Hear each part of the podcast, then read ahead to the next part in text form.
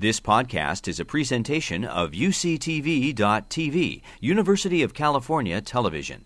Like what you learn? Help others discover UCTV podcasts by leaving a comment or rating in iTunes. My name is Dylan Penningroth. I'm a professor of law and history here at Berkeley, and I'm chair of the Jefferson Memorial Lectures Committee. Um, just a little bit of background about these lectures. They were established way back in 1980, 19, excuse me, 1944 through a bequest from Elizabeth Bonestell and her husband Cutler L. Bonestell of San Francisco. And the Bonestells cared deeply about history, and they hoped that these lectures would encourage students, faculty, scholars, and area residents to study the legacy of Thomas Jefferson and to explore values inherent to American democracy. And past lecturers who've included Annette Gordon Reed, Senator Alan Simpson, Senator Elizabeth Warren, Archibald Cox, and most recently George Packer have delivered Jefferson lectures on early American history, about Jefferson himself, and on American institutions and policies in politics, economics, education, and law. Now, before I go any further, I have to say uh, that any event like this is a group effort, as any of you who have organized one will know. And the committee, which includes Mark Brilliant, Paul Pierson, Wendy Silver, Karen Tani, Christopher Tomlins, and I, uh, join me in thanking Whitney Mello, Savala Trubinsky, and especially Ellen Gobler, who you just saw up here, for their deft and tactful handling of all the logistics.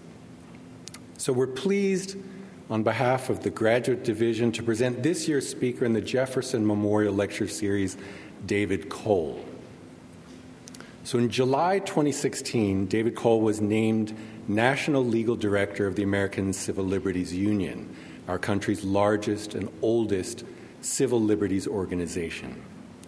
So in July 2016, you may remember the New York Times gave Hillary Clinton a 74% chance of becoming president. It looked like things were going to be, well, maybe not all right, but at least I. Right? We all know what happened next. And thanks to Robert Mueller, we're slowly finding out how it happened. Now, David Cole has been at the forefront of those who are fighting the consequences of what happened. Since that fateful November, this already busy man has become even busier. As National Legal, Legal Director, he oversees about 1,400 civil liberties lawsuits and manages over three, excuse me, 300 staff attorneys at ACL headquarters in New York and affiliate offices in all 50 states, Puerto Rico, and Washington, D.C.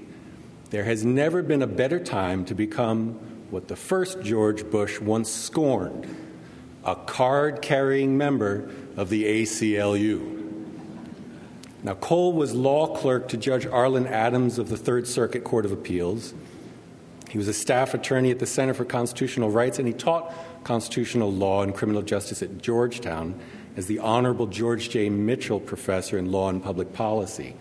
He's argued a number of major civil liberties cases, including Texas versus Johnson, which struck down state laws banning flag desecration, National Endowment for the Arts versus Finley, which contested content restrictions on NEA funding, and Holder versus Humanitarian Law Project, which challenged the legality of a provision in the USA Patriot Act barring, quote, material support, end quote, to foreign terrorist organizations.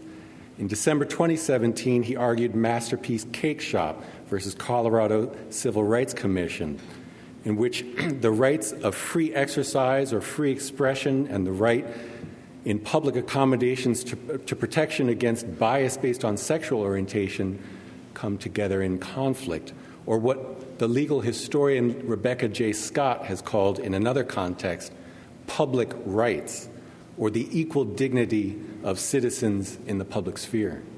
These are the stakes. Cole has written or edited 10 books. He's legal affairs correspondent for The Nation and a regular commentator on National Public Radio.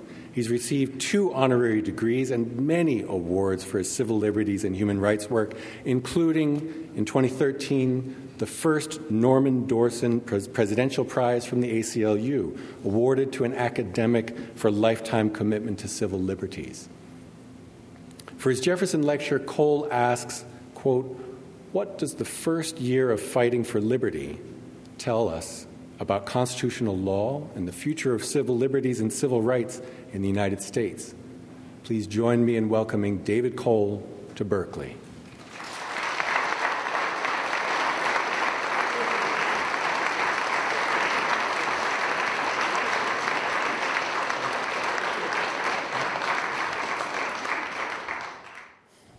Thank you so much for that um, uh, very lovely uh, introduction. Uh, I, I um, when I get an introduction like that, I, am often uh, often calls to mind what Justice Brennan uh, used to say when he got uh, similar. Um, over the top um, in- introductions, he, he, he'd say, You know, I wish my parents had been here to hear it. my father would have been proud, and my mother would have believed it. So, uh, and, and I am uh, delighted to be giving the Thomas Jefferson uh, lecture. I was earlier today um, uh, interviewed for a, a video um, uh, presentation, uh, and the um, here at Berkeley, and the person who was doing the taping referred to me as Mr. Jefferson. So I thought that was that was interesting. Um, uh, uh, but I will, I, will talk mostly about the last year and, and, and more about what uh, Donald Trump can teach us about civil liberties than uh, what uh, uh, Thomas Jefferson can teach us.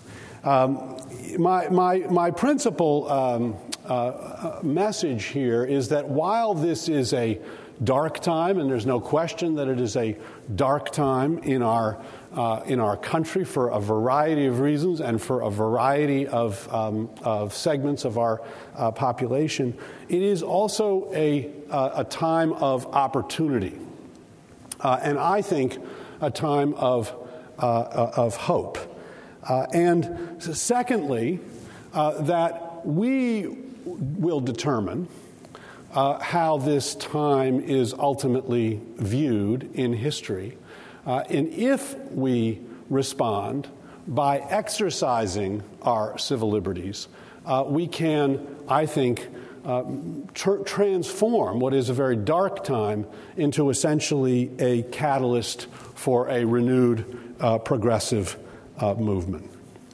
So um, it's easy, I think, to convince people that these are dark times, and I'm sure you've heard many talks and many uh, uh, uh, you know, guests on talk shows talk about how dark it is, but I really want to um, look at the other side of the coin, and that is um, where opportunity lies.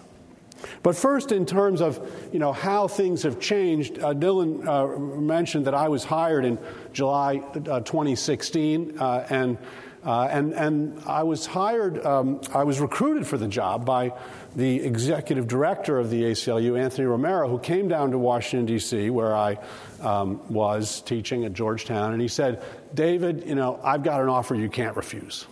You have been uh, uh, teaching constitutional law, practicing constitutional law for 30 some years under a conservative majority Supreme Court. Just think what it would be like to run the ACLU's legal docket, and especially its Supreme Court work, under a liberal majority Supreme Court. And of course, the, the New York Times may have had it at 74% that Hillary Clinton would win. I had it at 100% that Hillary Clinton would win, and I think mo- most of the people I knew uh, had it at 100%. And so she would, of course, name uh, ju- the successor to Justice Scalia. Uh, and we would have, for the first time in four decades, a liberal majority Supreme Court.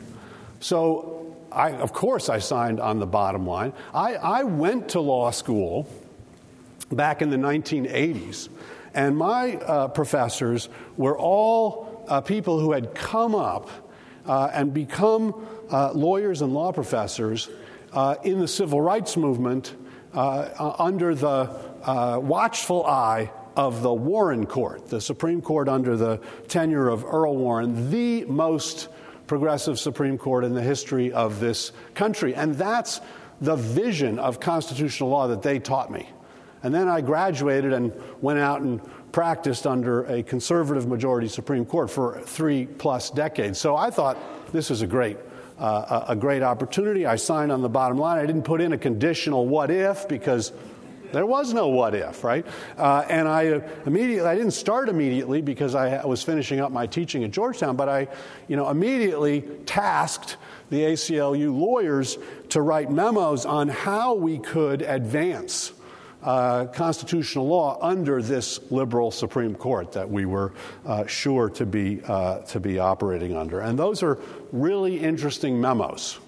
They're now in the wastebasket. Um, uh, and, and obviously, uh, uh, everything changed on November 8th. Um, uh, the, the, I still hadn't started to work for the ACLU, but the, um, uh, but the, the, staff, the, the, the, executive director decided to introduce me to the national staff at a national staff meeting, which he uh, scheduled for November 9th.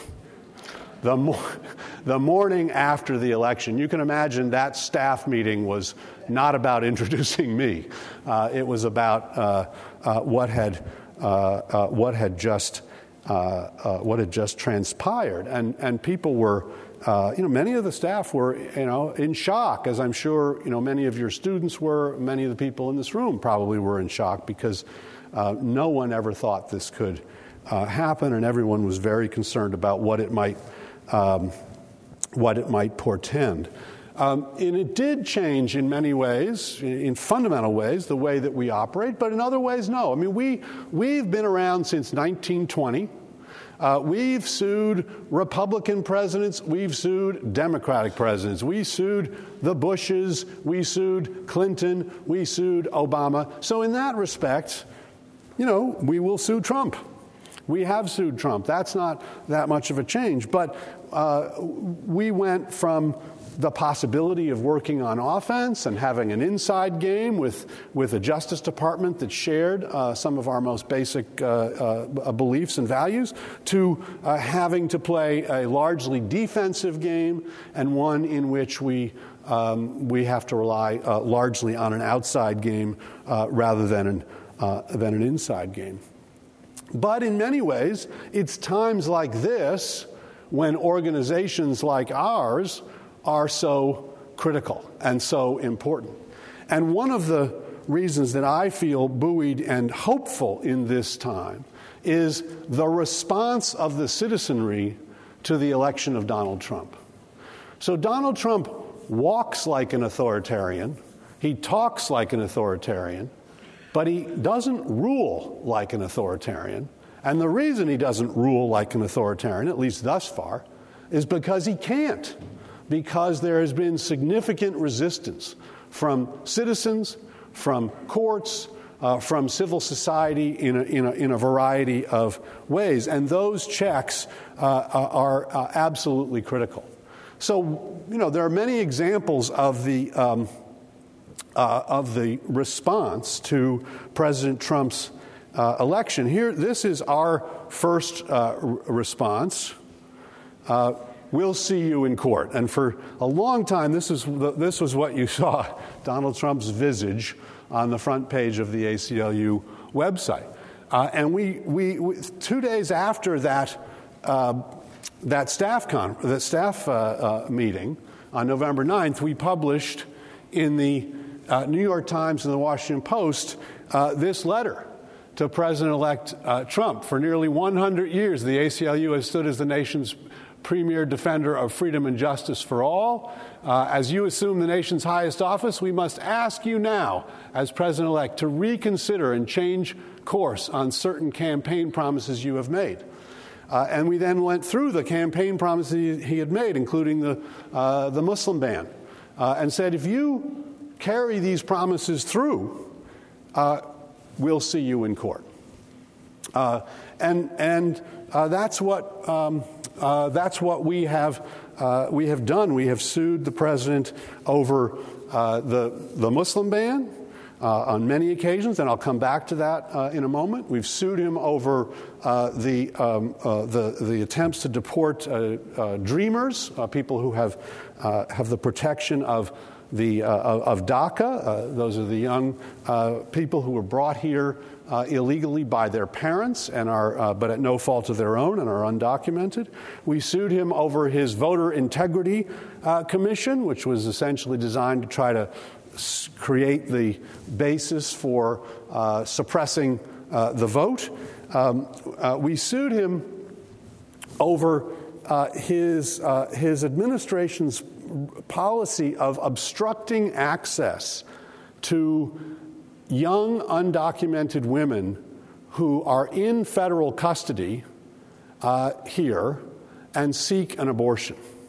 Uh, and and his, uh, his choice to, to head up the Office of Refugee Resettlement, a man named Scott Lloyd, who has no uh, history or, pra- or experience in immigration, but is an ardent um, uh, anti choice uh, uh, person, has taken it upon himself to essentially bar the door when young women who are detained because they're, they've, been they've been you know, captured as undocumented here, uh, they learn that they're pregnant, they choose to uh, exercise their constitutional right to obtain an abortion, uh, he has time and again essentially blocked the door and said, I'm not going to facilitate your obtaining an abortion.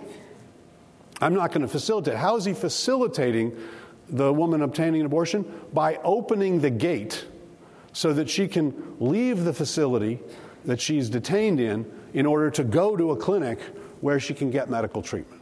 And so we've sued him uh, to challenge that uh, uh, direct obstru- obstruction of uh, the, the, the, right to choose uh, to terminate a pregnancy. We've sued him over the transgender military ban, which he introduced via Twitter uh, without any consultation with the Joint Chiefs of Staff, who had determined that there was no need to bar transgender individuals from serving uh, in the military. We've sued him over a policy that would allow employers to deny contraceptive coverage uh, to their employees through their health insurance if they object to uh, their female employees getting access uh, to contraceptive coverage, putting the employer, employers' um, moral or religious beliefs over uh, the rights of uh, women to, uh, uh, to full medical coverage. So we've sued him time and again. We've had, we have five cases in the Supreme Court this term, and in all five, Trump is on the other side. Uh, the Masterpiece Cake Shop case, the Justice Department, for the first time in its history, is supporting a constitutional exemption to a non discrimination law. The Justice Department enforces non discrimination law. That's one of the central responsibilities of the Justice Department. And so, uh, for them to support a constitutional exemption to non discrimination law uh, is remarkable and indeed uh, unprecedented. Um, we're, we're, suing, uh, we're on the other side in a case involving Ohio's practice of purging voters from the voter rolls if they fail to vote. And for 20 years, the Justice Department, under Republican as well as Democratic administrations, supported the, the, the view that we are articulating in that case that the motor voter law prohibits that practice. And in fact, the Justice Department filed an amicus brief, a friend of the court brief, in our case supporting our side uh, in the Court of Appeals. Uh, but when uh, we prevailed, and when Ohio took the case to the Supreme Court and Donald Trump was elected and Jeff Sessions was appointed, they reversed their position, a 20 year consistent position on the statute, uh, flipped sides in the case, and are uh, opposing us. Uh, we are uh, we're suing over uh, your privacy rights with respect to the cell the, the, the data on your cell phone. And the Trump administration is arguing it should be able to get the data on your cell phone as to where you, uh, where you are at any given uh, time without a warrant. Uh, without um, uh, going to a judge. And of course, we uh, sued him over the uh, travel ban. that is also before the Supreme Court now for the second time this term and will be argued in April. So, um, so we told him we, we will see you in court, and we have indeed seen him in court. And by and large, the courts have stood up to the president. So the courts have enjoined the Muslim ban repeatedly. Three different versions of the Muslim ban have been enjoined repeatedly. Uh, the courts enjoined the transgender military ban. The courts uh, barred the uh, Office of Refugee Resettlement from uh, uh, keeping women from their right to, uh, achieve, to obtain abortion. the courts have, have rescinded President Trump's rescission of DACA, the protection for the Dreamers. The, the courts have enjoined the policy that would allow employers to deny contraceptive coverage uh, to their employees uh, if they object. Um, uh, so, uh, so, by and large, the courts have stood up to the president, and I think that's, you know, um, uh, as it should be. It's not as it always is, and of course, we have not yet heard from the Supreme Court on any of these questions, and that's where the rubber ultimately meets the road. But in a time of uh, unified government, that is, the same party controlling the presidency, both houses of Congress, uh, and indeed, right now, the Supreme Court, um, the courts nonetheless continue to play an important role in checking abuse. And why is that? Well, one, the politics of the courts uh, lags behind the politics of the moment because just judges are appointed by a particular party at a particular time, but then they serve for life. And so the, the, the court's uh, um, uh, outlook changes much more slowly than, the, than Congress or the president, number one. Number two, courts are, uh, uh, their, their, their, their self definition is to be independent checks applying law to politics. And while there is obviously reason to be skeptical that they always do that and that it's possible to separate law from politics, it is critical to their legitimacy as institutional actors to, to hold true to that ideal. And so courts do, uh, in many instances, hold uh, true to that ideal. I think in this instance, it's also the case that courts tend to be establishment um, focused. You don't get to be a judge by being a rebel, right? You, so courts are, are, are establishment oriented. Whether, they're, whether a judge is appointed by a, a Democrat or a Republican, they have an interest in the status quo. The law has an interest in preserving the status quo and making sure that people, uh, you know, can can sort of plan their lives, go about their lives without getting too disrupted. And uh, and President Trump uh, doesn't seem to care all that much about the status quo. Uh, and he is uh, quite, in, in, in, virtually every respect, a challenge to the status quo. Uh, and in his attitudes towards constitutional norms, constitutional rights, and indeed the courts themselves, uh, he is not only threatening the rights of individuals, but threatening the institutional role of courts. Uh, so when the first nationwide um, uh, uh, ban on the travel ban was issued by the judge uh, uh, in, in Washington state, uh, Trump tweeted and referred to the judge as a so called judge. Right? so when the president is um, uh, shows utter disregard for basic uh, underpinnings and, and foundations of our constitutional system, it is not surprising that courts will uh, be part of the resistance. And indeed, they have. They have stood up um, for the rule of law, uh, for uh, rights, at least thus far, against, uh, the, against the president. Um, but uh, courts are uh, by no means enough. Uh, and it's not these, this handful of decisions that really um, makes me hopeful. Uh, you know, it, it is, it is uh, much more the other forms of checks and balances that operate at a time when one party controls the executive, the Congress, the Supreme Court, and while we're at it, two thirds of the state uh, of state governments.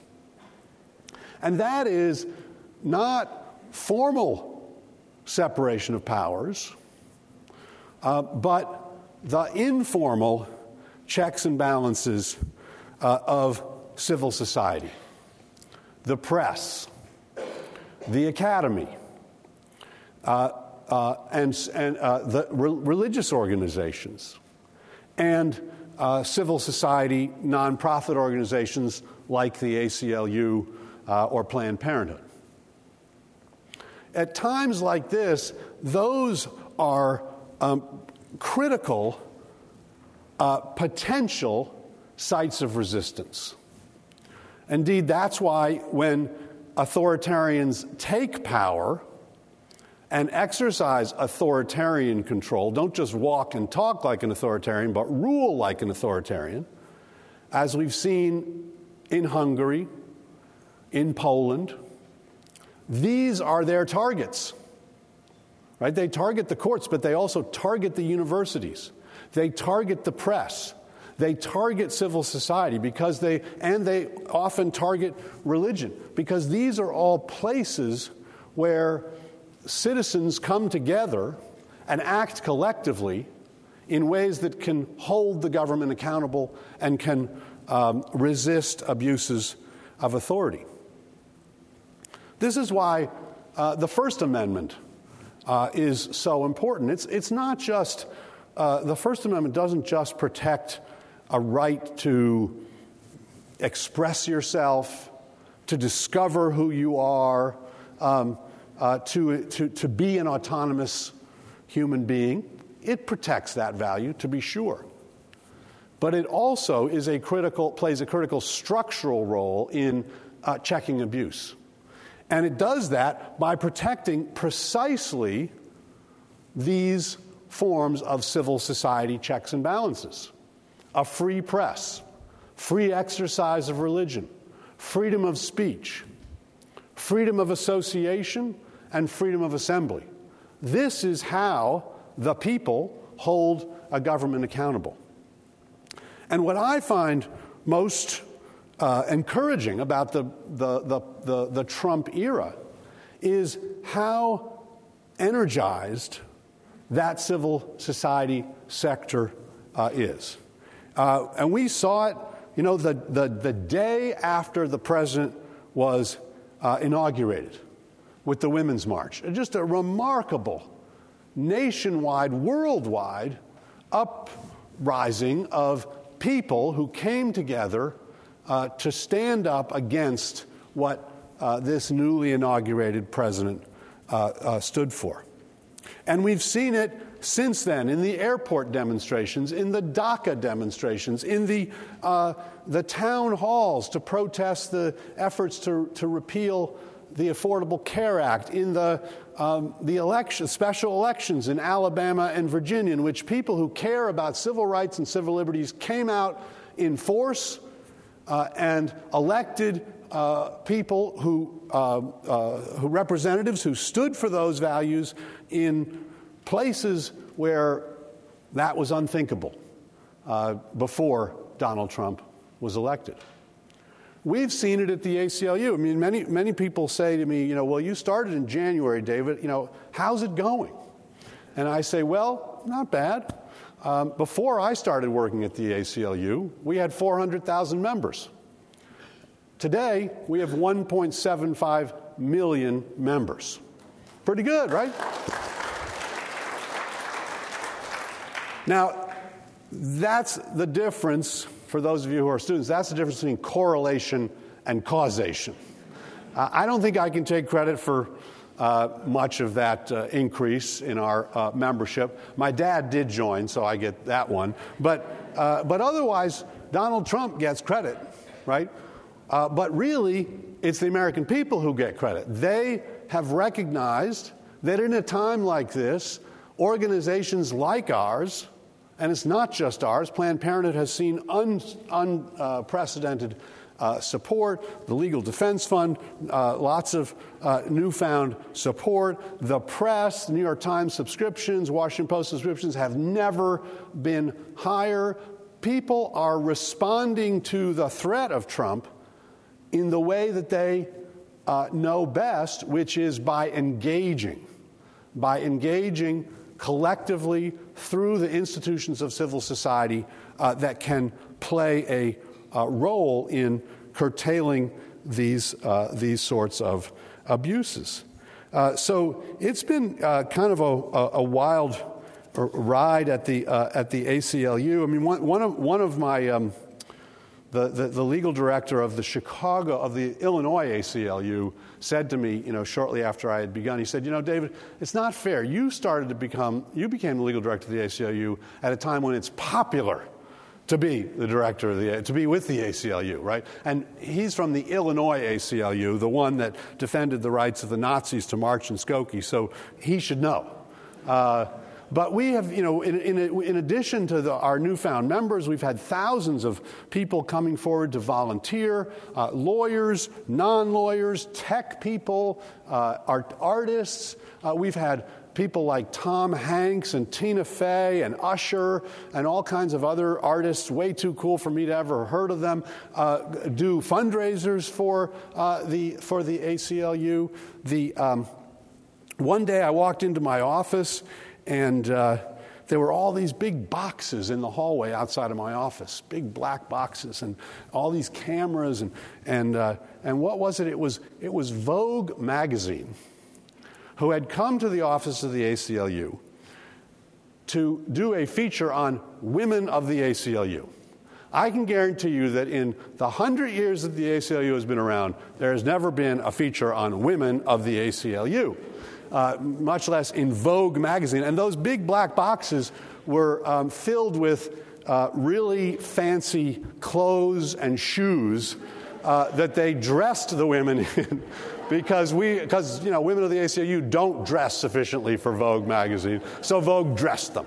Um, uh, but but really, uh, you know, uh, quite uh, uh, quite something, and you know, it, uh, it, it's um, it is that support that I think you know supports all of us as we do the work um, as the as we do the work that we that we do. So um, let me talk a little bit about um, how this, sort of give an example, sort, sort of how this um, uh, works. Um, so let's, um, let's you know, think back to the Muslim ban. The Muslim ban was President Trump's first major initiative. And that was not a coincidence. Uh, he chose for his first major initiative, it was issued on January 26th, six days after he took office, um, targeting foreign nationals, targeting Muslim foreign nationals in the name of protecting Americans' national security. Now, historically, that kind of measure does pretty well politically uh, in the United States and in other countries as well. That is, if the government says to the people, hey, you're under threat, we're here to protect you, and we're not going to take away your rights to do this, we're going to take away the rights of somebody else.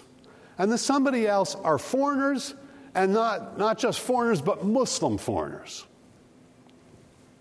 In the aftermath of 9 11, President Bush uh, and the um, uh, Justice Department rounded up uh, over 5,000 foreign nationals, Arab and Muslim foreign nationals, and detained them on suspicion that they might be involved with 9 11. None of them turned out to be involved with 9 11. but it wasn't, it didn't cause an outcry. Uh, and the message was we're targeting them, not you, and we're seeking to protect you. The same thing happened in 1920 when there were a series of terrorist bombings. Um, this is as close as I get to Thomas Jefferson. 1920, there were a series of terrorist bombings, and the response to those terrorist bombings was uh, the Palmer raids, uh, in which the government went out and rounded up thousands of foreign nationals, none of whom had anything to do uh, with the terrorist bombings. And again, not uh, a, a, huge outcry from the American people. Uh, but this time was very different. This time there was uh, resistance from day one. The, the order was issued on a Friday. That night, we filed the first case challenging uh, the, um, the ban uh, on behalf of two uh, young uh, uh, Iraqi men who had been uh, given visas to come here after co- um, working with our military in Iraq. They were stopped at, the, at JFK Airport because they were from Iraq and the Muslim ban covered anyone who was coming from Iraq, even those who had visas, who had been vetted, who had been cleared, and who had been given visas because they had sacrificed for us. And so we sued that night with the help of, uh, uh, of, a, of a clinic of law students at, at, at Yale Law School. And the next day, Saturday, a remarkable thing happened. Tens of thousands of Americans rushed out to airports to demonstrate.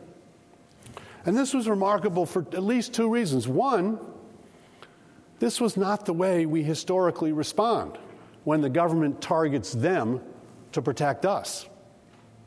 People were going out to airports not to demonstrate for their own rights, but for the rights of others, for the rights of foreign nationals, for the rights of Muslims. The second thing that makes it remarkable is where these demonstrations took place. They were at airports. I don't know about you, but the last place I want to be, unless I have to go somewhere, is an airport, right? It's a soul crushing environment. And yet, tens of thousands of Americans got off their couches and went out to demonstrate, to protest on behalf of the other um, and against the Trump travel ban. They went to airports like JFK and Boston Logan Airport and SFO, where there's plenty of international uh, flights coming in and people were getting stopped. But they also went out to wholly domestic airports where there were no international travelers whatsoever. People were just, people were, were primed and ready uh, to, uh, uh to stand up and to act, to engage. Um, and it wasn't just um, it wasn't just people. Uh, ordinary people. It was also all manner of civil society. So ultimately, the leading pr- presidents of all the leading universities signed a letter uh, opposing the Trump ban. The leading uh, science organizations all signed a petition opposing the Trump ban. The um, the, the, the, the, CEOs of the largest and most successful corporations in Silicon Valley submitted an amicus brief uh, opposing uh, the Trump travel ban. And even uh, national security officials uh, came together to oppose the Trump travel ban. That weekend, uh, Michael Hayden, um, who was a um, uh, the head of the NSA and the CIA under George W. Bush. He's a, uh, he's a defender uh, of the CIA's interrogation slash torture program. I've debated him on several occasions on that. And yet that weekend he tweeted, How about that? ACLU and I in same corner. Uh, Dick Cheney said this was un American. Dick Cheney. Uh, and Berkeley's own John Yoo uh, who came to prominence by writing the memos as a lawyer in the Justice Department that authorized the use of torture by President Bush, uh, he wrote uh, an op ed for the New York Times saying, This time executive power has gone too far. So there was a remarkable uh, uh, voicing of resistance from people, from ordinary citizens uh, at, at, airports uh, to, the, to, the, to the leading uh, universities, scientific organizations, businesses, and, uh, and, and, former government officials. Um, we, we had a, that, that, was, that was all on that weekend. So that, our case, um, we filed that, that Friday night, uh, was scheduled for an emergency hearing on that Saturday night. Um, and uh, it went out on Twitter, as these things do, that there was a hearing on the Muslim ban on Saturday night uh, at the Brooklyn Federal Courthouse.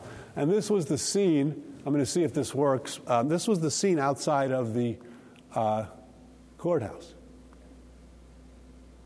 ACLU, we are here, we stand with you.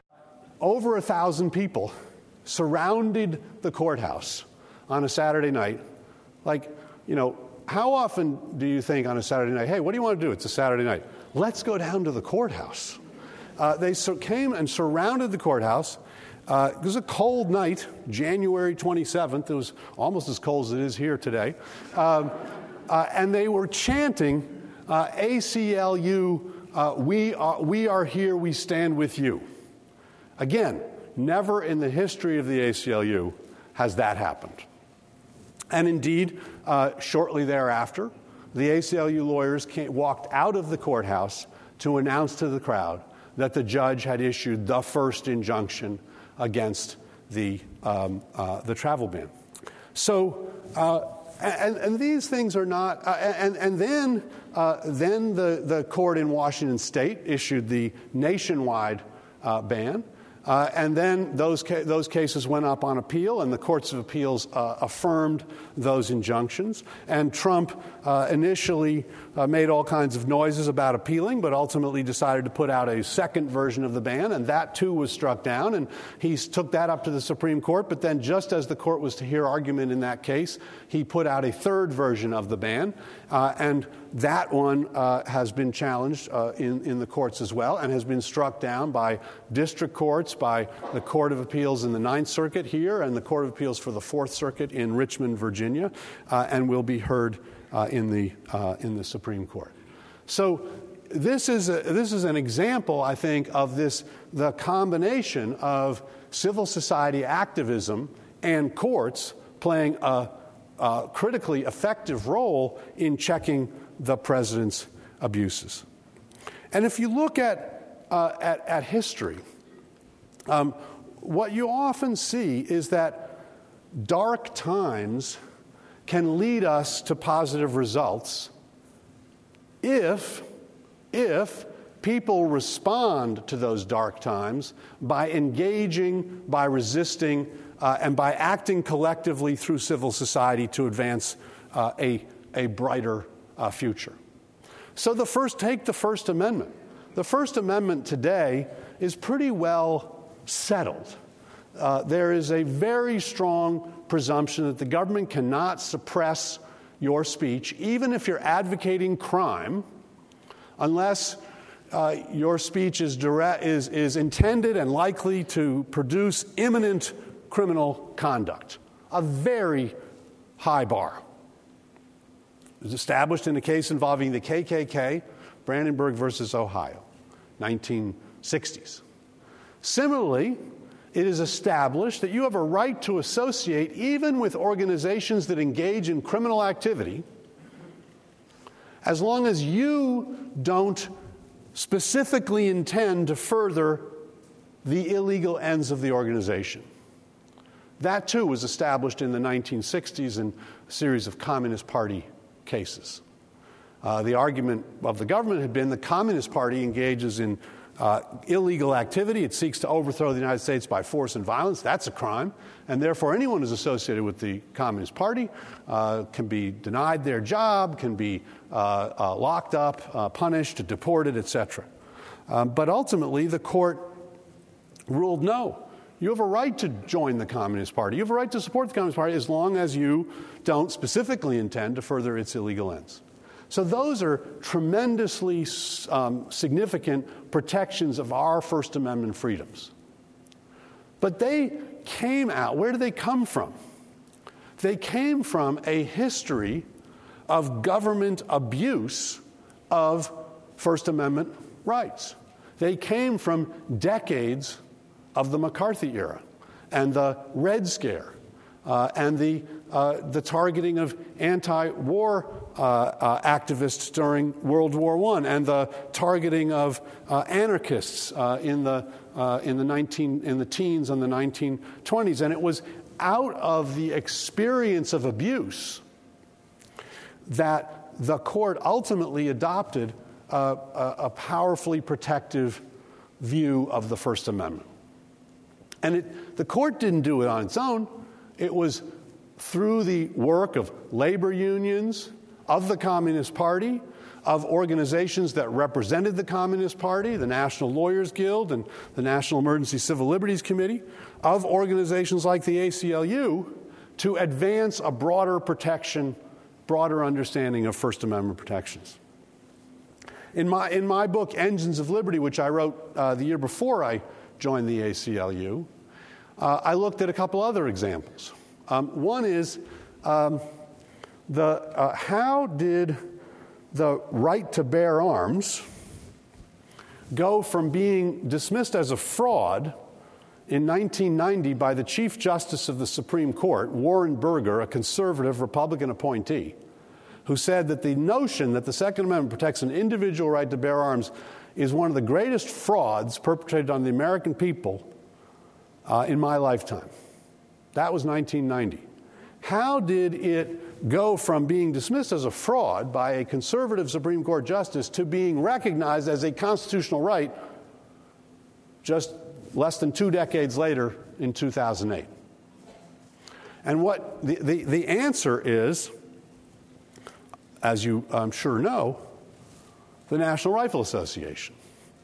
It was the work of the NRA, a group of citizens committed to a particular vision of constitutional law, one that had been dismissed by the Supreme Court as fraudulent, one that had been rejected by the federal courts for 100 years.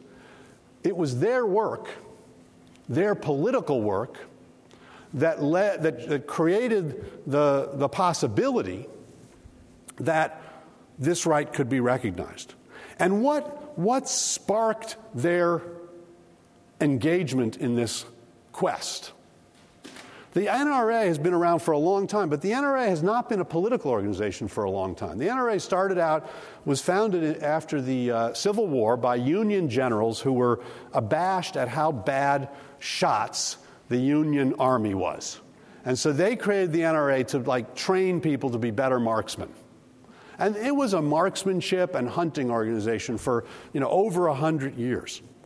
Then in the 60s, there was the, the, the, the, uprisings and the violence and the assassinations, and it led 1968 to the most aggressive federal gun control legislation in American history, the Gun Control Act of 1968. And it was only in response to that, considered a disaster by the NRA and its members, that they created a political arm and undertook a political campaign which was designed to instantiate and establish an individual right to bear arms. And they did it incrementally, they did it in the states, they did it through legislation, they did it through electoral politics, they did it by arguing cases in state court, uh, and, they, and, and ultimately, they were able to put, get all 50 states on board as protecting an individual right to bear arms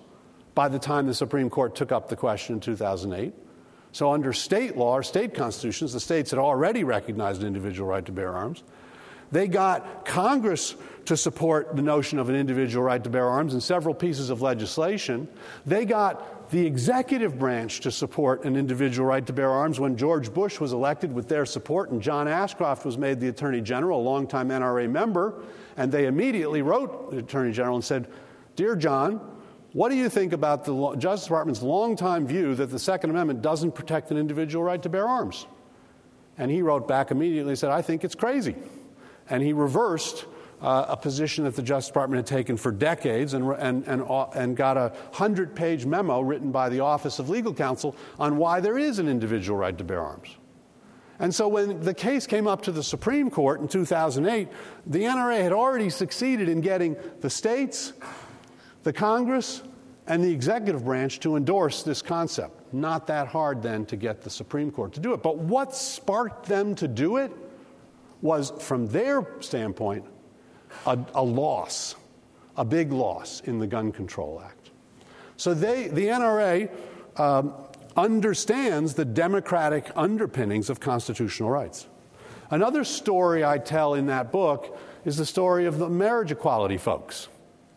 How did marriage equality go from unthinkable, which is what it was in 25 years ago, to inevitable, which is what it was in 2015 when the Supreme Court decided uh, that there indeed is a constitutional right to marriage equality?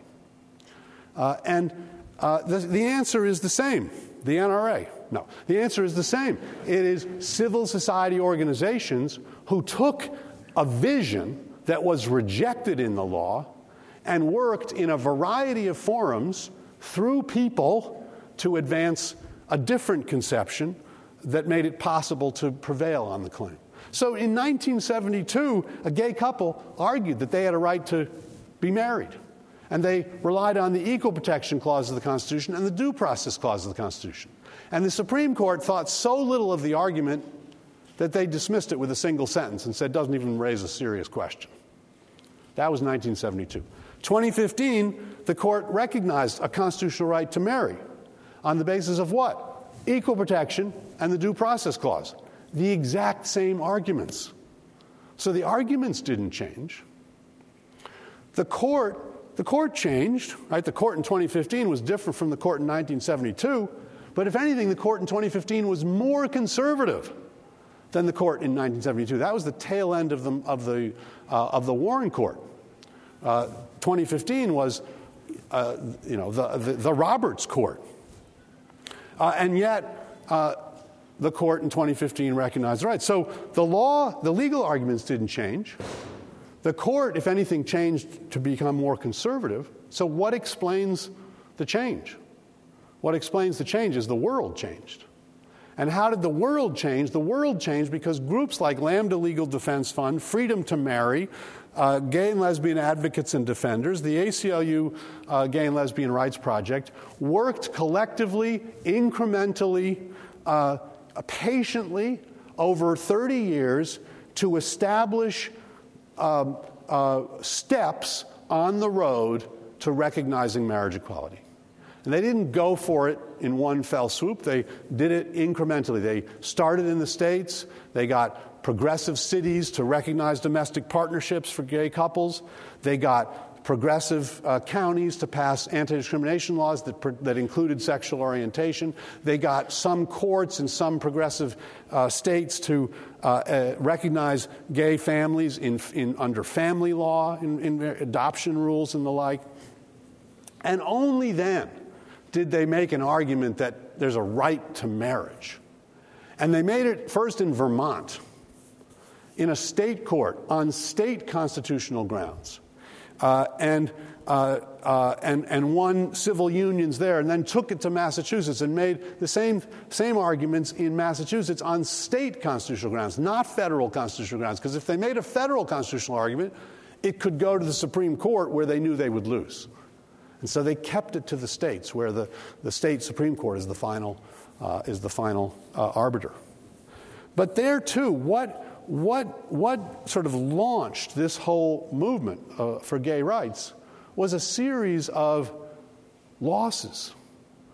Uh, the murder, the, the, the homophobic murder of Matthew Shepard, the AIDS crisis, and the failure and refusal of the government to do enough to respond uh, to a crisis that was uh, specifically uh, affecting, at that time anyway, the gay uh, community. Uh, along the way, Proposition 8, right, which people in this room uh, remember Proposition 8, when the Supreme Court of California recognized marriage equality, it was put on the ballot. And in 2008, the, in the most liberal state in the country, maybe except for Vermont, California, in a year when Barack Obama was elected, the first black president was elected, marriage equality lost. Lost in a popular referendum in California. It was a devastating loss, but it, it, it sparked a renewed commitment to engage in acti- act, activism to advance the notion of marriage equality. And it caused the, the groups to reconsider how they were arguing for marriage equality and shifting from a rights framework uh, in their arguments to a love and commitment framework, which was turned out to be much more effective at bringing persuadable people, people on the, on the fence, uh, to their side. So, so dark times uh, can often inspire people to come together and act in ways that advance the ball from their perspective, whether it's ACLU and First Amendment rights, whether it's the NRA and the right to bear arms, or, uh, uh, or, or, gay rights groups and uh, marriage equality. So, um, so in, in, in, in, in, a, in a very real sense, how this period will ultimately be seen is up to us. It is possible that this is the first step on the road to authoritarianism in the United States. Certainly, Donald Trump exhibits all the features of authoritarian leaders. But it is also possible that we will look back on this period 10 years from now as a dark time that nonetheless inspired and catalyzed the citizenry to step up and speak out in favor of visions of civil rights and civil liberties that reflect this country uh, at, its, uh, at its best. Uh, and I think we've seen many signs of that. The most recent sign of that, I think, is the high school students who've responded to the mass shooting in Florida. How? By engaging in citizen activism. And it's quite possible that they will shift the debate on gun rights and gun control uh, in, a, in, a, in a direction that favors uh, gun control.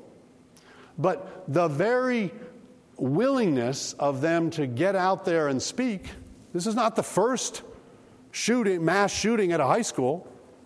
Um, the very willingness of them to take this action up in their own hands, in their own voices, I think is a reflection of what they have seen since Donald Trump was elected in the Women's March, in the airport demonstrations, in the DACA demonstrations, uh, in, the, uh, in the town halls around the ACA, uh, in the, in the uh, special elections, and now uh, uh, in the effort to advance gun control. So, one of the things we've done at the ACLU is to recognize that the, the, the, the fight here is not simply a legal fight in the courts, it is a fight of all of us. And those 1.75 million people who have come to join us, they don't want, just want that card, you know, in the mail or, or emailed to them. They don't just want to get, uh, you know, an inordinate number of uh, email action alerts in their inbox. They actually want to take action. So, one of the things we did was to create something called uh, People Power, which has, a, uh, I think, an unfortunate sort of uh, 60s uh, uh, kind of a uh, name to it. Seems a little old fashioned to me, but, um, but we created People Power. And what People Power is, is a platform to encourage and facilitate local activism by citizens who care about civil liberties and civil rights in a coordinated fashion, but a decentralized and local, um, uh, by, through decentralized and local action. Uh, and so the first campaign, which was um, launched uh, with a video, an hour long video presentation done, shot live in, in Miami, Florida uh, was about sanctuary cities. It was about getting citizens together to encourage their towns and cities to adopt sanctuary policies. And over a million people watched the video. People watched it in house parties across this country, in every state, multiple uh, house parties. And then we gave them suggestions for how to go out and uh, seek to encourage their local governments to uh, respect the rights of immigrants. Uh, the, same, the same thing, um, uh, we, the, the, the most recent campaign is a campaign about voting rights. Let the people vote. And we have, again, we launched it through a video, a live videotape presentation that people were invited to uh, watch in house parties across this country, and they did. And we have state specific campaigns in all 50 states that people can take up and, and act upon. Uh, and that's, I think, a tremendous, uh, tremendously important part. It is grassroots mobilization in defense of civil liberties. Why is the NRA so powerful? It is so powerful because it has not 1.75 million members, but 5 million members. And it has 15 million others who think they're members but don't pay their dues. And when I interviewed the NRA uh, officials about this, they said, well, we'd love to have their dues, but what we really want is for them to identify as NRA members because that means we have 20 million people that we can reach out to to engage when we think gun rights are under attack. And so they have 20 million people, one right. We have 1.75 million people, the whole rest of the Bill of Rights. So we've still got some, uh, a ways to go. But, but what, they have, uh, uh, what they've shown is that the, the strongest um, uh, support of civil rights and civil liberties is not the court, um, but it is the people. And indeed, a- even after the Supreme Court recognized an individual right to bear arms in, uh, in the um, D.C. versus Heller case in 2008, it is not the Second Amendment that stops that protects gun rights and stops gun control legislation. It is the NRA. Because the NRA is able to stop laws from getting enacted that would clearly be constitutional. Uh, and it is able to get laws enacted that protect gun rights that clearly would not be required. The court in, in, the Heller case didn't say you can't regulate guns, it said guns are subject to reasonable regulation, and they gave all kinds of examples. So it's the political check of the NRA, not the constitutional check of the courts, that is the ultimate protector of that right. And what, what may happen now is uh, that the high school students uh, may give uh, impetus to a similar local, you know, state by state campaign to push back against the NRA, something that we really haven't had uh, in this country um, uh, uh, yet.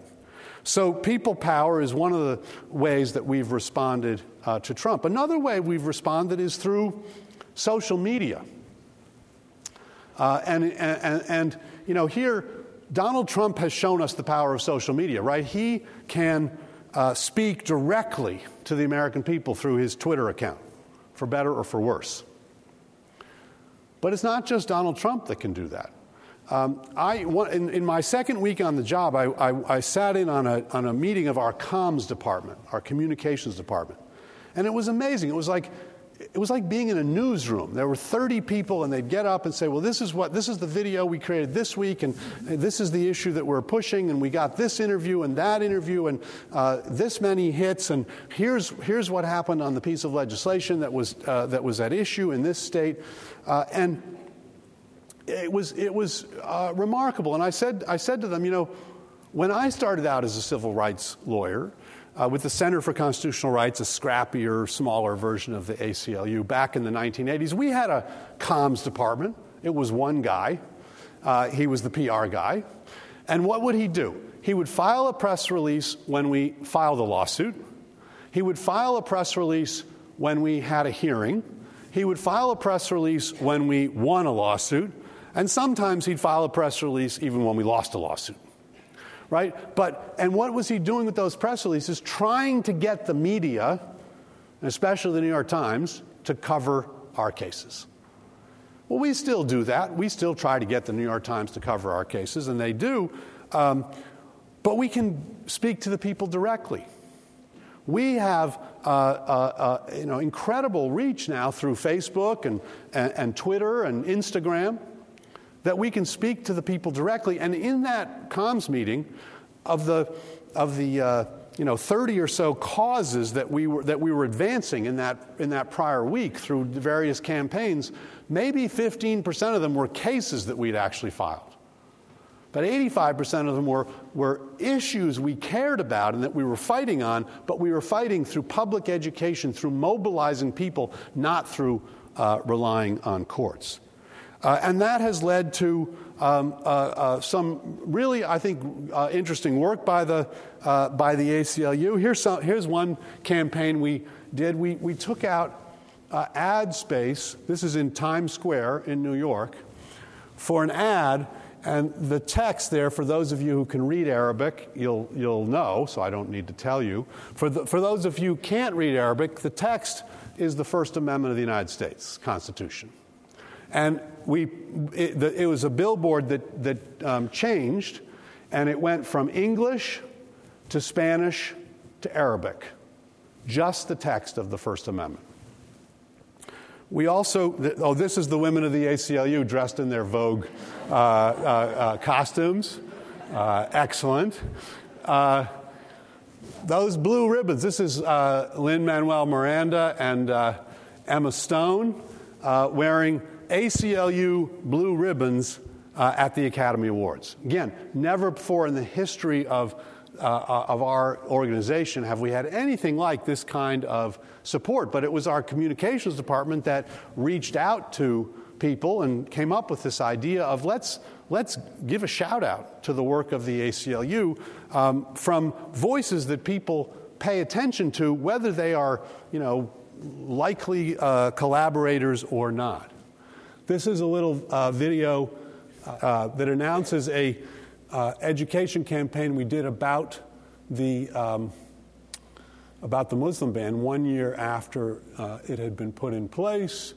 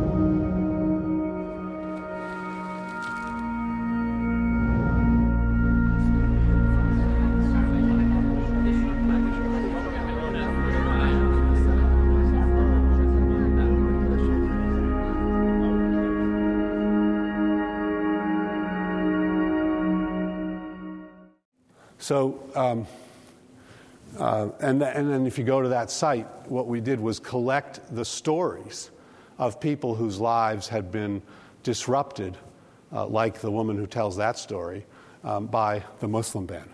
So, other than the fact that we use impact as a verb, which I cannot stand, a fantastic um, uh, effort to get people to reach people by telling stories about the real life impacts of these abuses uh, and to encourage the, this continuing involvement. So let me, um, uh, let me, um, I, am coming to a close. I want to I wanna show you this video, which is one we made uh, at the end of the year to mark the, the, the, first year of the Trump campaign. And I think it says, uh, you know, more eloquently than I just have uh, what I've been talking about. And then I'll have a, two more words and we'll be, and I'd love to hear your questions.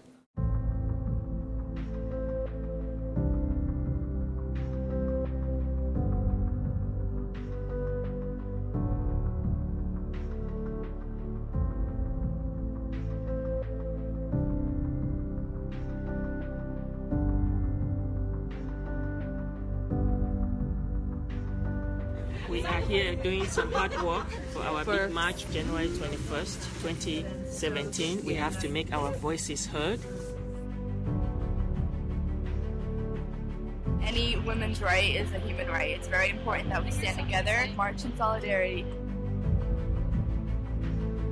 This protest has really grown in size. Hundreds of people out here protesting.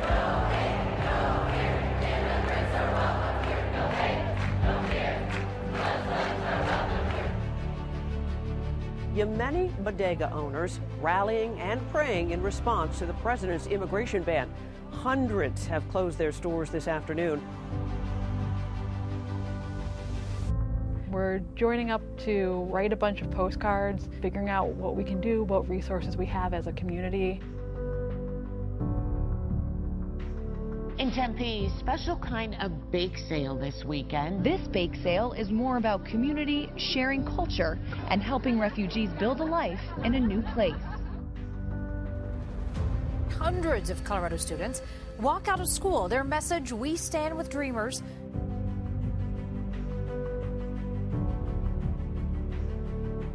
From coast to coast, the players putting on an unprecedented display of solidarity for their league.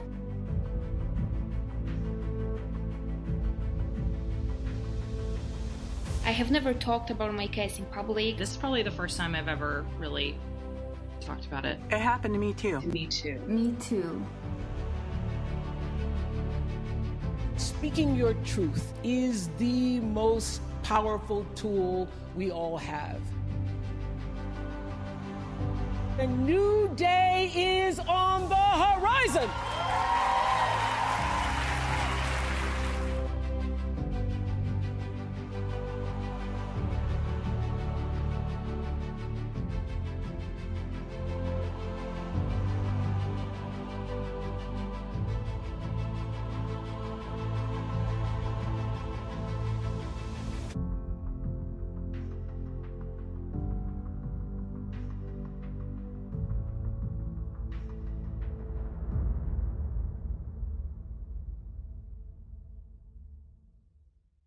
So, you know, I think that just, just seeing those images, and, and for some reason you only you got the music but not the, actual voices, um, it, it, just it reminds us of how many incredible movements uh, have been launched since Donald Trump was elected. Um, uh, from the from immigrants uh, protections to the Women's March to the Me Too uh, moment Uh, uh, to the, uh, the, the, successful struggle to uh, oppose the repeal of, of Obamacare, even though Trump had control of both houses of, of Congress, to the most recent efforts of high school students to respond to, um, to, to, mass shootings. It's, it's really pretty remarkable. And to me, that is where our salvation lies. And so I'll close with a quote uh, from Learned Hand, Learned Hand is was a judge on the United States Court of Appeals for the Second Circuit. Um, he is often said to be the greatest federal judge not to have served on the Supreme Court. Um, now that my wife is a federal judge, I can't agree with that. Um, but uh, he was a pretty good judge. Uh, and he, he made a speech in 1942 to 100 and, a crowd of 150,000 newly naturalized citizens. And this was a, a, a, remarkable naturalization ceremony. It was held in Central Park. 150,000 immigrants who had taken the oath to become citizens. And they asked Learned Hand to address the, uh, these, new, these new members of our polity, and he, and he, and he decided to speak about um, liberty. Uh, and he said um, that uh, liberty lies in the hearts of men and women. When it lies there, uh, or no, when it dies there, no court, no constitution, no law can save it. But when it lies there, it needs no court, no constitution, no law uh, to save it. And like many great quotes, it's an overstatement. We need courts, we need a constitution, we need laws. They instantiate our ideals and hold us to them in moments when we uh, fall short. But it recognizes a critical truth, uh, and that is uh, that the ultimate protector of liberty is us. And so to me, what is most hopeful about this moment is that us, we, have stood up like never before in my uh, lifetime uh, as a citizen uh, to come together in defense of basic civil liberties and civil rights. And so I'm, uh, I feel privileged to be part of that battle, um, but I am buoyed by the fact that so many of our fellow citizens are part of that battle, and I hope uh, all of you will be part of that battle going forward. Thank you very much.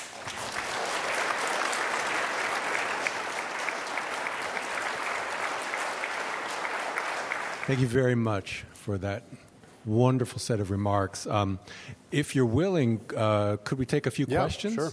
So I'm going to put this microphone here. Anyone who wants to ask a question, please come to the microphone. They can form a little line. I only make two requests of you. First, please keep your questions short. And second, please ask a question. Okay. and if you do that, I'll keep my answers short and, and give an answer.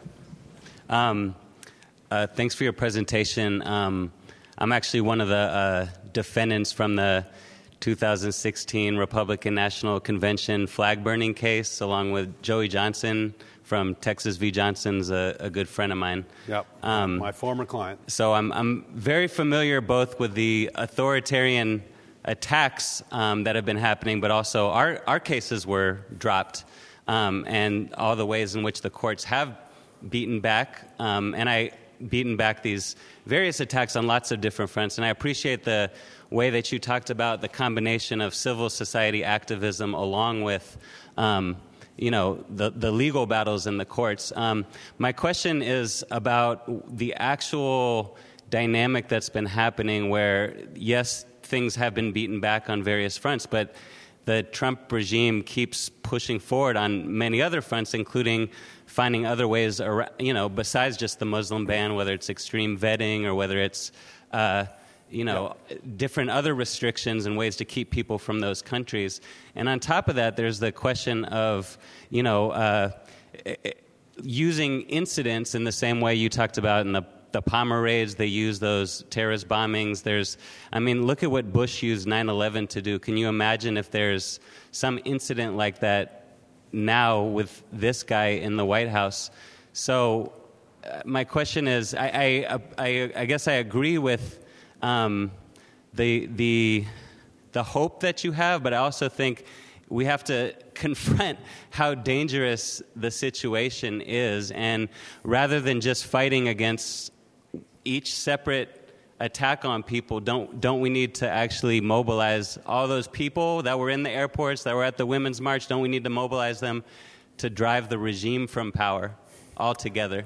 So, so um, you know, I, I think. Um, yeah, there are many. Uh, there are many attacks. Uh, the Trump administration is um, ha- has has gone after many uh, many targets, and uh, so it's a challenge. I mean, you know, we have uh, because we're a multi-issue organization, we have been able to respond to many of them, um, but there are plenty that we can't respond to. The environmental attacks, the you know the environmental groups are uh, are, are, responding to. There are there are a whole host of uh, organizations that are fighting back in various ways, and I think it takes the work of all of us um, to do it. In terms of, you know, getting the regime out of power, that's what elections are for. Um, there will be midterms. Uh, uh, I, I, I, think, you know, um, the. I'm optimistic about the midterms, about the possibility of people who believe in civil rights and civil liberties getting, uh, getting elected, uh, and that will um, uh, put a further constraint on the uh, president. I'm optimistic about 2020 um, uh, when we get there. You know, Donald Trump uh, was elected with. Uh, uh losing the popular vote. He got 3 million fewer votes than Hillary Clinton. He won because of the peculiarity of our electoral college. He came into office with the lowest approval rating of any president in history, uh, and his approval rating has fallen since then. Um, so, uh, th- in a democracy, that, that is a significant um, hindrance to getting uh, done what you want to get done. Most of what he's gotten done is through unilateral executive action. Um, and the thing about unilateral executive action is that there's quite a, quite, room, quite a bit of room for unilateral executive action, but it can be reversed um, by, the, uh, by the next president if um, we, we elect a president who cares about civil rights uh, and civil liberties. So I think um, the response is, is through the democratic process. And, uh, you know, as, as to the, um, the risk of a, of a terrorist incident, absolutely that's a concern. But look, you know, George Bush had more, more, um, more going for him than President Trump. He uh, did not, uh, uh, when, when 9 11 happened, uh, he had a Congress on his side. He had the court on his side. In fact, it was the court that put him into office through Bush versus Gore. It was his court. Um, uh, and he had uh, a history of deference to the president in times of crisis. And he had 90% approval ratings. Um, and yet, by the time, and he acted in, uh, uh, he over responded to the attacks on 9 11 and authorized torture and disappearances and uh, uh, Guantanamo and the like. But by the time he left office, he had released over 500 people from Guantanamo. He had closed down the secret prisons uh, uh, in Eastern Europe. He had suspended the torture program. He had stopped extraordinary rendition, where we abducted people and sent them to other countries to be tortured. And he did that in response to civil society uh, uh, advocacy that made it too costly for him to continue those efforts, in particular because foreign countries uh, were unwilling to work with him uh, because he was so tainted by uh, these, uh, these acts. So, um, uh, so if we could push back against George Bush, who had 90% approval ratings, surely we can push back against Donald Trump, who doesn't, can't even command a majority. Yeah. Hello. Uh, thank you for your speech. I'm just a local activist, grassroots person. I happen to do a lot of work for Organizing for Action, the former Obama uh, group, which is uh, very issues based. And the thing that strikes me the most is yes, I thought the day he was elected that it would incite enough people to fight back. But the thing is that he's the great creator of chaos, and he has siloed off all the people into all the various issues. So we have, you know, he's great at just throwing a new issue out there every day on Twitter. Um, you know, if he can't get health care through, he's talking about taking a knee at the NFL game. So, my question to you is given the fact that his strategy seems to be to go after grassroots by dividing and conquering and creating a thousand issues. So I'm fighting for DACA today, and tomorrow, you know, you're fighting for um, the Muslim ban, whatever it is. What can the ACLU do? Because there's strength in numbers, we're Warriors fans. What can the ACLU contribute to bringing strength in numbers, bringing us together? Yeah. Because united we stand and divided we fall, and that's one of his key strategies. So that's a great question, um, and and and uh, and I, I think you know it's the key question. Uh, and I don't think at the end of the day it's the ACLU that will do that. We are trying to do that. Uh, People Power is, is, is especially trying to do that. We work in coalitions across the board to, uh, to try to uh, foster um, uh, uh, progressive movements and, and, and strengthen the, the opposition to, um, to, to these abuses.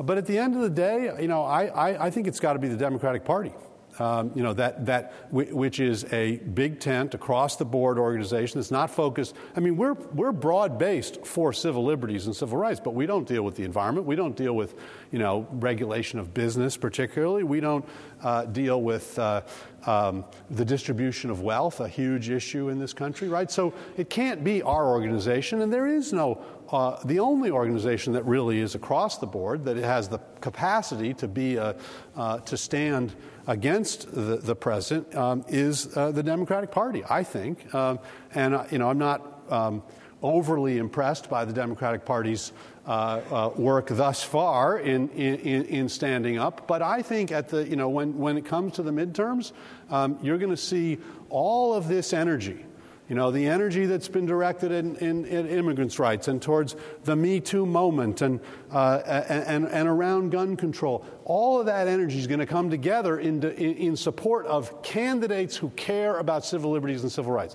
They might be Democrat, they might be Republican, but it'll be uh, candidates who stand against what Donald Trump stands for, and that's how we come together. But I agree, we, we need, we need, um, uh, we need messages that that unite us. And, you know, I think civil rights and civil liberties is a message that can unite us because it's ultimately predicated on a set of rights that are owed to all of us by virtue of our being human. They're not the rights of progressives, they're not the rights of liberals, they're the rights of all of us. Uh, and so that is, and, and one of the ways that we define ourselves as Americans is by virtue of the values and rights that are reflected in our Constitution, and the Bill of Rights is one set of those. So I think it can be a unifying force, but it can't be the only unifying force. Thanks. First, thank you for your wonderful talk. Uh, you mentioned in uh, your discussion of the First Amendment the Brandenburg test, which defines the outer bounds of what is protected free speech. Um, and the fact that Brandenburg was a Ku Klux Klan leader. I'm going to go to a meeting, I'm not a member of the NLG, but right after this about the new FBI designation called Black Identity Extremists. I wonder if you could speak to the, uh, the notion that uh, the ACLU should prioritize and continue to defend the most really vicious and virulent and offensive hate speech as long as it is within the bounds of the Brandenburg test. Yeah so that a deterioration of the Brandenburg test, if it were to happen, could not be used against black activists who could then be called black identity extremists and accused of fomenting violence and all the rest. So I think that there's it's a lively discussion, um, but uh, I wonder if you could speak to that discussion and uh, where the ACLU stands, and in particular, um, well, that's on that. Thank you. So, so yeah, thank you for that question. We, you know, the, the, the ACLU has long, again, we, we, we defend the Bill of Rights. Uh, we defend the rights that are, that are reflected in the Bill of Rights, which are ultimately human rights. They are, they are owed to everybody. Uh, and we will defend them on behalf of anybody. Um, so, uh, so we defend the right to speak of civil rights activists. But we also defend the right to speak of white supremacists. Uh, and I think, you know, if you are committed to a principled defense of the First Amendment, it can't be any other way. The First Amendment is not, if the First Amendment was just about protecting those with whom you agree, it wouldn't be a human right, right? It would be a right of, of, of, of a particular subset of the, uh, of the country. Uh, so um, so I think a principled stand in defense of the First Amendment requires that one recognize that the right extends not only to the people with whom you agree, but the people with whom you disagree.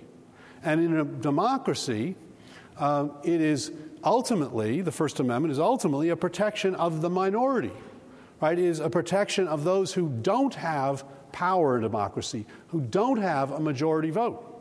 And it's a critically important protection because it's what, it's what gives those of us who are not in power, those of us who are unhappy with the status quo, a way to voice our concern and to act on our concern. It is, you know, the engine of that resistance that I've been celebrating here. And if we were to advance a position that says, actually, the First Amendment only protects the speech we like, well, who would be deciding which speech we like? It wouldn't be minority groups, it wouldn't be dissidents, it would be the majority. It would be Donald Trump, it would be the mayor of the town in Mississippi, it would be uh, the, the governor of Arkansas, right? It would be the people who are in power, and you can be sure that the speech that they would suppress uh, is likely to be uh, the kind of speech that um, we want heard, not uh, the kind of speech with which we uh, disagree. So I think on, on grounds of principle and on grounds of democratic practice, um, uh, it's important to protect speech rights of all, on campus and off. Again, thank you. Um, I appreciated your voice of optimism of the phoenix rising from the ashes of this past election, and uh, and I hope it comes to pass. And I and I uh, try to think back to McCarthyism as a, as an error that we no longer have to deal with, and maybe someday we'll look back at this error the same way. Uh, my question concerns one of the issues you raised. You mentioned in terms of one of the pillars that that are protecting us is the media. Uh, you briefly mentioned it. Yeah. The, the, issue there that concerns me, and I'd like your reaction to, is the whole issue of fake news, uh, the the attempt by by Trump in particular, and the, and right wing uh, uh, extremism in general, to create an alternate universe where where we begin to question whether we can call anything a fact anymore. You know, you read articles about we live in a fact fact free society right now, and so on, uh, and how, how, when you have a Fox News uh, that will be promoting things that seem contrary to common sense often, and, and a Republican Party when you look at polls where they believe something with 85% assurance, where the rest of the country is something like 15%, uh, and it just seems like, uh, and and the similar issue uh, of of the uh, of the interference uh, in social media uh, by Russians and so on that could affect. You know, you talk about how the, hopeful that the next election will bring change, but maybe we won't even have a fair next Yeah. next election. and so, I guess my question is, can you you know what is your reaction to all that? So, uh, you guys are insistent on being pessimistic, huh? So, um, uh, no, that all all really good questions, and and social media is a, um, you know, it's it's really the you know it's the democratization of of media. Um, the fact that anybody, to some degree, can now be a media outlet, um, you know, in, in, in many ways, it's empowering. You know, you never would have had those airport demonstrations without social media. There's the only way that people spontaneously ran out to airports on that weekend was because of uh, a Twitter storm that got people, uh, you know, uh, uh, uh, out there. Um, so it's it's a powerful tool. It's a powerful tool for good. It's a powerful tool for bad, um, and it frees up speakers to speak without editorial control, um, which creates the possibility of all kinds of uh, of uh, falsehood and the like. And, and that's a cost of, uh, of, of, democracy, and I, am not exactly sure what the best way to respond to it is. I, you know, I'm, I'm, i tend to be su- suspicious about uh, suggestions that, that we empower uh, a platform, you know, like Facebook or Twitter, to decide what's fake and what's true. Um, but it also seems uh, uh, um, you know, in the same way that we're, we, we, don't, we don't trust the government to make the right decision about what's uh, false and what's true, uh, why would we, you know, trust Mark Zuckerberg to, uh, to make that determination? Uh, and so, you know, I tend to think that the best, um, the best answer is still to let a thousand flowers bloom and, uh, and to, to, to, to hope that truth counters falsehood. But um, it's hard to keep one's faith in that uh, in, in, the wake of the, of the kind of echo chamber um, that we're all part of. And it's not just Fox News. It's, you know, there are certain things you can't say on Fox News and must be said on Fox News, and there are certain things that you can't say on MS, MSNBC and you must say on MSNBC. And they're two, you know, they are alternate universes, and, and it is deeply troubling that we live in these alternate universes. I think, you know, the best we can do is to encourage cross fertilization, to encourage uh, those forms of uh, forums in which people speak to each other, in which people are confronted with ideas that they disagree with. Uh, again, one of the reasons I think the First Amendment is so important and tolerating speech we don't like is important is because that's what uh, you know, creates the exchange which, uh, uh, which our system is, is predicated on. So I don't have the answers to you know, how we adjust or whether we adjust First Amendment principles to um, social media. Uh, I, I, agree that it's a challenging, um, it's a very challenging area, um, uh, um, uh, and it's one we have to we have to um, uh, figure out. But I also think it's important to keep in mind that as much of a danger social media creates, it also creates a tremendous opportunity in giving, vo- giving forums for people to, to uh, express themselves in ways that just weren't available when you know, the New York Times, CBS, ABC, and, and NBC uh, essentially controlled the waterfront. Yeah, just to follow up on the last questioner, um, do you see a danger in the whole Russia hysteria where apparently Russia is behind everything bad that ever happens in this country?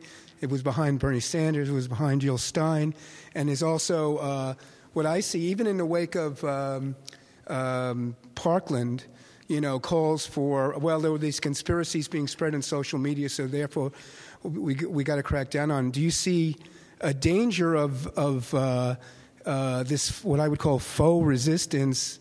That's all channeled into worrying about Russia and Russia undermining our democracy being used to suppress dissent you know, in the social, like you said, yeah. you know, in the social media, e- either through the uh, the uh, companies themselves or pressure on them to, you know, to crack down on certain types of speech, yeah. which I think will be directed against dissenters. And so I don't.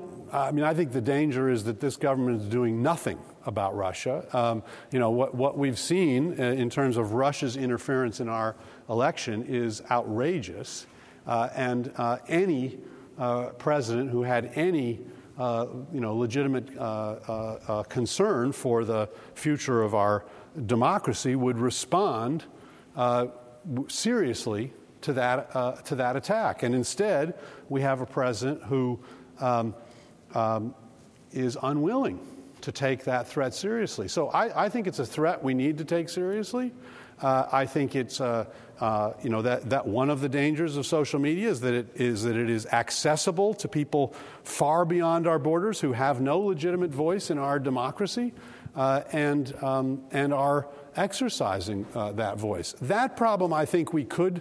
Uh, solve. I think you know dealing with bots, uh, uh, uh identifying the sources of of, of certain kinds of, uh, of, of uh, news information and, and, and social media um, interventions, uh, we, could, we, we could respond to that, I think. But, um, but no, I, I, I think the problem is quite the opposite that we're not doing enough to respond to that problem and that we're doing too much.